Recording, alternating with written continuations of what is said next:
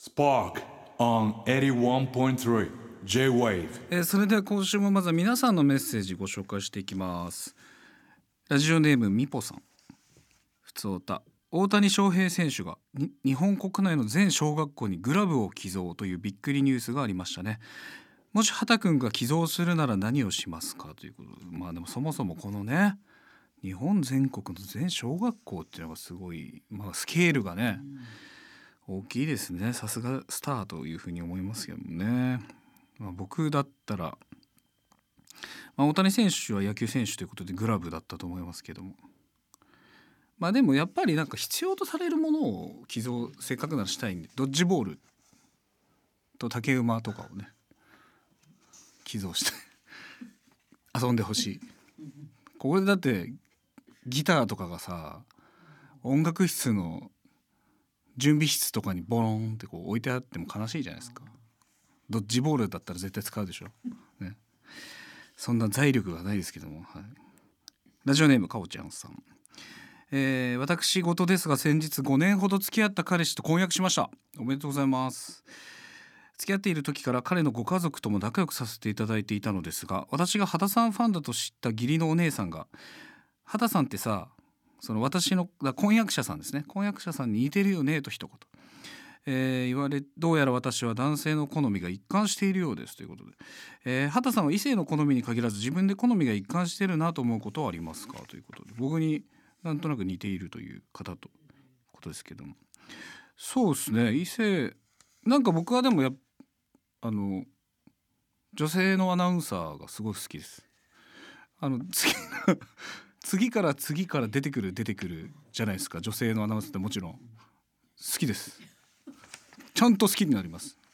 この方もあこの方もっていうことで、はい、女性のアナウンサーが好きです。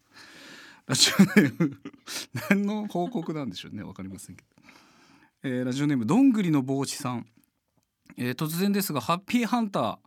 メガネさん教えてくださいということで。僕じゃないですこれ。僕に来てません、えーうちの甥っ子は2011年11月11日生まれうちの娘は6月6日生まれ、えー家族親族にゾロ目生まれが2人いるんですがゾロ目生まれに何か特徴などはありますか？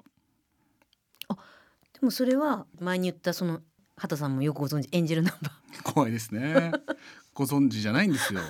聞いたけどちょっとわつ飲み込めなかったんですけどエンジェルナンバー。そうゾロ目エンジェルナンバーの中にゾロ目っていうのもあるから。はい、はいはいエンジェルナンバーの中にゾロ目があるという。ゾロ目があるので、なんかそれであの見てみると、はいうん、まあい1が何個並んでるかでまた違ったりとか。1がこれは6つ。あ6つ？2011年11月11ですもん。結構強いですね。まあね2011なのか。2011ですよね、2011です、うん、だそれは多分1111の4つっていうあこれは4つにカウントされちゃうんだ。うん、じゃあ1111年じゃなきゃいけないんだ1111年の11月11日だったらだったら8 8, 8個ある。あエンジ8ゾロ目ェルナンバー、うわすごい。その人いついつ いい国作ろうよりもぐらいねちょっと前か。鎌倉幕府の80年前。でももう神様からのそれギフトだから。怖いですね。だって誕生日ってそうじゃないですか。なんかそういうのってかもしれないとかでしゃ喋んなくていいんですか？もうえ？断言してるけどいや私の私はそう思ってるだけ。あと個人の意見です。個人の意見ですね、あくまでね。はい。神様がからののギフト。ギフト。うん。エンジェルナンバーということ、ちなみに僕畑本博は10月11日生まれこの方は1月2日生まれということでゾロ目に1日違いなあー。1日違いってわけじゃない。俺はでも一月違いですね。僕のあそう場合ねそうですね。ですけども。そういう方たちは何かを持ってるんですか？何ナンバーとかあるんですか？ロストナンバーとか。いやでもまああデーモンのデーモンナンバーとか。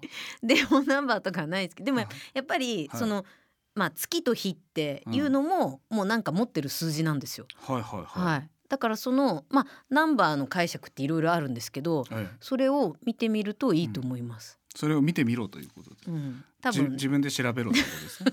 ネットでネットで調べられるよ出てるかなと思うんですけど、まあ、とにかくゾロ目はエンジェルナンバーに含まれているということ。神様からのギフトです。神様からのギフトだという個人的見解でございます、えーラジオネームわらこさん。畑さんこんばんは。我が家では娘に何か物をおねだりされた時には買ってあげる代わりに畑さんの絵を描いてもらうことが恒例となっています。大変だね娘さんもね、えー先日も36色の色鉛筆が欲しいとのことで交渉、えー書いてもらいました。かっこよく書いてよと言うと目の縦幅をちょっと広くしてみたよと見せてくれたものが似ておらずこんなに広くないじゃんと目の縦幅を狭くしてもらったところ格段に畑さんに近づきましたということで。まあその結果的にはすごい悪口を言われている状態ですね。傷ついて終わるということですけれども。普通に買ってあげたらいいのにね。畑さんの絵を描くっていうのが交換条件にならなくてもいいんじゃないかと思いますけれどもありがとうございます。僕畑本博への疑問質問番組へのご意見要望すべてのメッセージは番組ホームページトップのメッセージフォームからお願いします。81.3 J-Wave Spark.